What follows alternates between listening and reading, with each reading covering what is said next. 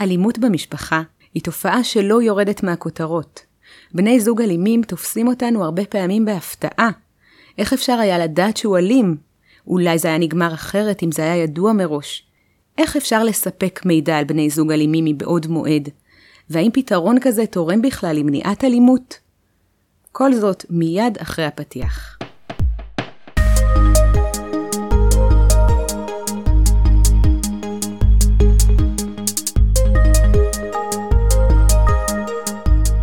שלום, ברוכים הבאים למחקר בשלוש קריאות, הפודקאסט של מרכז המחקר והמידע של הכנסת. שמי אסנת אלגו מזרחי. היום נדבר על מנגנונים לחשיפת מידע אודות עבירות קודמות בתחום האלימות במשפחה. נמצא איתנו עידו אבגר, חוקר במרכז שכתב מסמך בנושא. שלום עידו. שלום וברכה. בוא נתחיל בהגדרה. תוכל להסביר למה הכוונה במנגנון לחשיפת מידע? מנגנון לחשיפת מידע הוא כלי להתערבות מוקדמת. Mm-hmm. בעצם כלי שמאפשר לקורבן אלימות במשפחה או מי שחוששת שהיא תהיה קורבן לאלימות במשפחה לפנות ולקבל מידע על עבירות אלימות קודמות של בן הזוג או בן הזוג לשעבר. למה דווקא בתחום האלימות במשפחה יש צורך במנגנון כזה? למרבה הצער אלימות במשפחה היא תחום שמאופיין בעבריינות חוזרת. יש סבירות גבוהה שמי שנקט אלימות אה, במערכת יחסים קודמת יעשה זאת שוב. בעצם חשיפת המידע באמצעות המנגנון אמורה לסייע לפונה לקבל החלטות מושכלות בדבר הביטחון האישי שלה, הביטחון של ילדיה, עד כדי החלטה לעזוב את בן הזוג. מנגנונים כאלה מיועדים רק עבור נשים? לא. בכל המדינות שבהם אה, מצאנו מנגנון כזה, המנגנון מיועד לכל אדם שחושש אה, שהוא עשוי להיחשף לאלימות במשפחה. אבל בגלל אופייה של השפה העברית, שיש בה מין דקדוקי לכל מילה, ובגלל אופייה המגדרי של תופעת האלימות במשפחה, mm-hmm.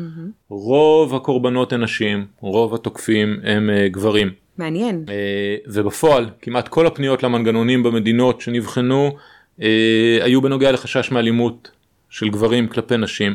לכן גם במסמך וגם כאן בשיחה אני נוקט לשון זכר בנוגע לצד התוקפן ולשון נקבה בנוגע לצד המותקף. בסדר גמור. תוכל לפרט באיזה מדינות פועל כזה מנגנון? כן. מנגנון כזה הוצג לראשונה באנגליה ובווילס ב-2012 ומאז הוקמו מנגנונים דומים בסקוטלנד, בצפון אירלנד, בניו זילנד, בחלקים מאוסטרליה, בחלקים מקנדה. בכל המדינות האלה המנגנון מבוסס במידה כזאת או אחרת על המנגנון האנגלי. בעצם המנגנון התחיל לפעול באנגליה בעקבות קמפיין ציבורי שצמח לאחר אה, רצח של אישה בשם אה, קלר ווד בידי בן זוגה לשעבר. אה, לכן המנגנון מכונה גם באנגליה וגם במדינות נוספות חוק קלר. Mm-hmm. בעצם בן הזוג של קלר היה אלים כלפיה בכמה אירועים והיו לו הרשעות קודמות והוא אפילו ריצה עונש מאסר בגין תקיפה של בת זוג קודמת אבל הסיכון שבו הייתה נתונה קלר לא הוערך כראוי על ידי הרשויות. לאחר שקלר נפרדה מבן הזוג ושבועיים לאחר שהייתה בקשר עם המשטרה בפעם האחרונה, בן זוגה לשעבר רצח אותה והתאבד. וואו, סיפור נוראי. אני רוצה רגע באמת לחדד את השאלה לגבי הרציונל שהמנגנון מבוסס עליו. אנחנו בעצם מדברים על ההנחה שאילו קלר הייתה יודעת בשלב מוקדם יותר שלבן זוגה יש עבר אלים, היא הייתה אולי מסיימת את היחסים בשלב מוקדם יותר או נוקטת איזה שהם צעדי הגנה משמעותיים? נכון, בדיוק ככה. בהקשר הזה אני אציין שגם מכאן נובעת אולי אחת הביקורות המרכזיות שמושמעות על המנגנון. בעצם שהוא מעביר את האחריות לביטחון של קורבן האלימות במשפחה על כתפיה שלה. אבל אולי נשמור את הדיון בביקורות לשלב אה, מתקדם יותר. בסדר גמור. אמרת קודם לכן שהמנגנון מאפשר לקבל מידע על עבירות אלימות קודמות של בן הזוג. תוכל להסביר לנו יותר איך זה עובד בפועל? בוודאי. ברוב המדינות שמצאנו בהן מנגנון לחשיפת מידע, יש למנגנון שני מסלולי כניסה. המסלול הראשון מאפשר למי שחוששת אה, שיש סיכון לביטחונה, או לצד שלישי רלוונטי, דוגמת בן משפחה, לפנות למשטרה כדי לברר האם בן הזוג אה, היה אלים כלפי בנות זוג בעבר. המסלול השני מאפשר לגורם שלטוני, המשטרה או שירותי הרווחה, ליזום חשיפת מידע. במקרה שמתקבל אצלו מידע לא רשמי על אה, אישה שנמצאת בסיכון לאלימות. אז אני רוצה רגע להבין, כל מי שפונה מקבל מידע? לא, ודאי שלא. כמעט בכל המקרים, היות שחשיפת מידע כרוכה בפגיעה בפרטיות של בן הזוג, מתבצע איזשהו תהליך בדיקה. התהליך הזה מתמקד גם בהערכת הסיכון שבו נמצאת האישה, וגם בבחינת העבר העברייני של בן הזוג, בשביל להכריע אם יש הצדקה לפגיעה בפרטיות שהזכרנו. התהליך הזה מנוהל תמיד על ידי המשטרה, ולרוב, ברוב המדינות מעורבים בו גם גורמים נוספים, דוגמת גורמי רווחה, רשויות כליאה, גורמים שעוסקים בשיקום אסירים וכדומה.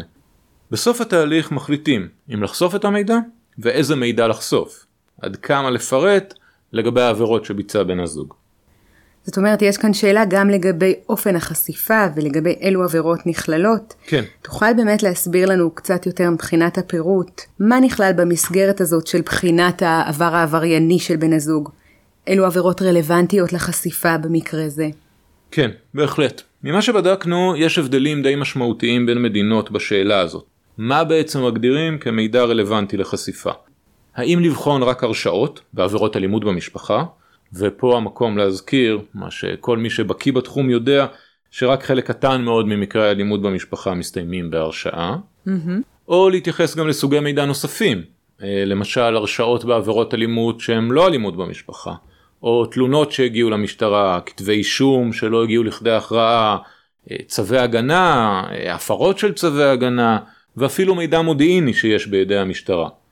מעניין אותי לשאול אותך בצורה גם קצת יותר אופרטיבית, במקרה שכן מחליטים לחשוף את המידע. איך מתבצעת חשיפת המידע בפועל? אוקיי, okay. אז אמרנו שהמשטרה היא, היא הגורם המשמעותי ביותר בתהליך אה, חשיפת המידע, המשטרה היא גם הגורם שחושף את המידע בפועל. ברוב המדינות ממליצים ובחלק מהמדינות מחייבים שבפגישה ייקח חלק גם נציג של שירותי הרווחה, בעצם כדי להציע ייעוץ, הפנייה למענים וכולי. בהקשר הזה חשוב להבין שעצם חשיפת המידע עשויה להעמיד את בת הזוג בסיכון. אה, למשל, אם היא תבחר להתעמת עם בן הזוג על ממצאי החשיפה, או אם היא תחליט לעזוב אותו. זו סיטואציה שבהחלט עשויה לגרום להסלמה של האלימות. ולכן חשיפת המידע מלווה תמיד בתוכנית הגנה שמותאמת אישית לצרכים של הפונה. אה, ולכן גם חשוב שבפגישה ישתתף גורם רווחה, שיכול להציע ליווי וטיפול ולהציג את מענה ההגנה הקיימים. מאותה סיבה אגב המידע יימסר תמיד בעל פה, mm-hmm. בלי להותיר בידי בת הזוג אה, תיעוד בכתב, כדי בעצם למנוע את הסיכון שבן הזוג ימצא פיסת נייר וכולי. כלומר, משתדלים שלא יישאר שום תיעוד כתוב כדי לצמצם את הסיכונים פה. בדיוק.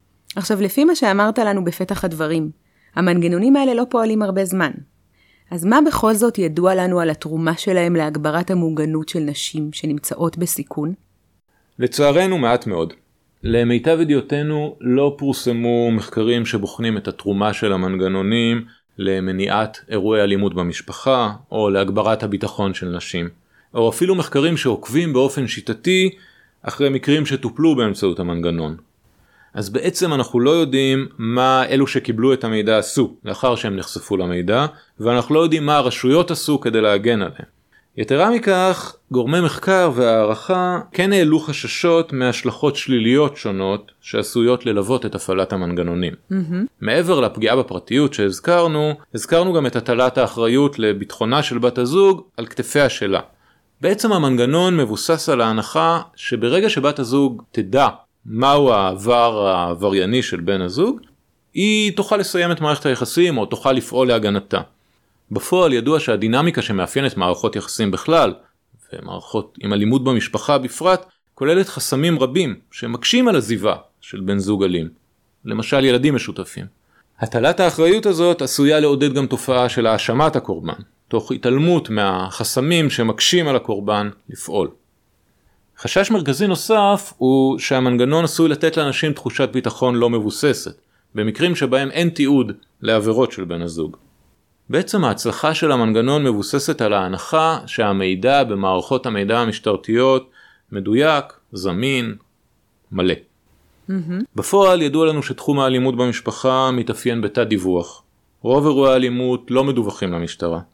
נציין שהחשש הזה ידוע בכל המדינות שמפעילות את המנגנון וכל המודלים אה, מדגישים שחשוב להבהיר לפונה שזה שאין מידע על העבר העברייני לא אומר שאין היסטוריה של אלימות ולא אומר שבת הזוג לא נמצאת בסכנה לפגיעה עתידית. מעניין. השילוב הזה של חוסר מידע ברור על התרומות של המנגנון מצד אחד, ושל החששות מההשלכות השליליות של המנגנון מצד השני, אפילו הביאו כמה מדינות באוסטרליה להחליט אחרי דיונים, במקרה אחד גם אחרי פיילוט שנמשך שלוש שנים, שלא להפעיל את המנגנון בשטחן. עושה רושם בהחלט שיש פה סוגיות מורכבות והנושא לא פשוט. אז בוא נשאל בעקבות כל מה שדיברנו, מה המסקנה? לא כדאי?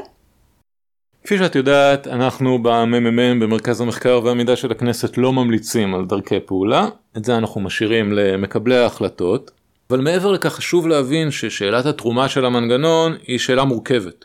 קודם כל, מספר מחקרים כן מצאו עדויות מסוימות לתרומות חיוביות של המנגנון. כך למשל, באנגליה, כל המעורבים בהפעלת המנגנון שהשתתפו במחקר הערכה, ציינו שהם רואים בו דרך מועילה לספק מידע לשם קבלת החלטות על המשך מערכת היחסים.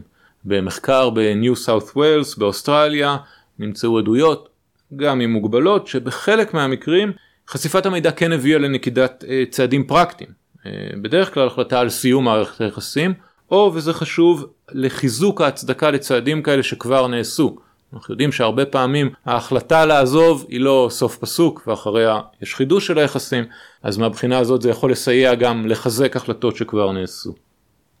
חוץ מזה חשוב להבין שלצד תרומות ישירות שיש או שאין למנגנון עשויות להיות לו גם תרומות עקיפות.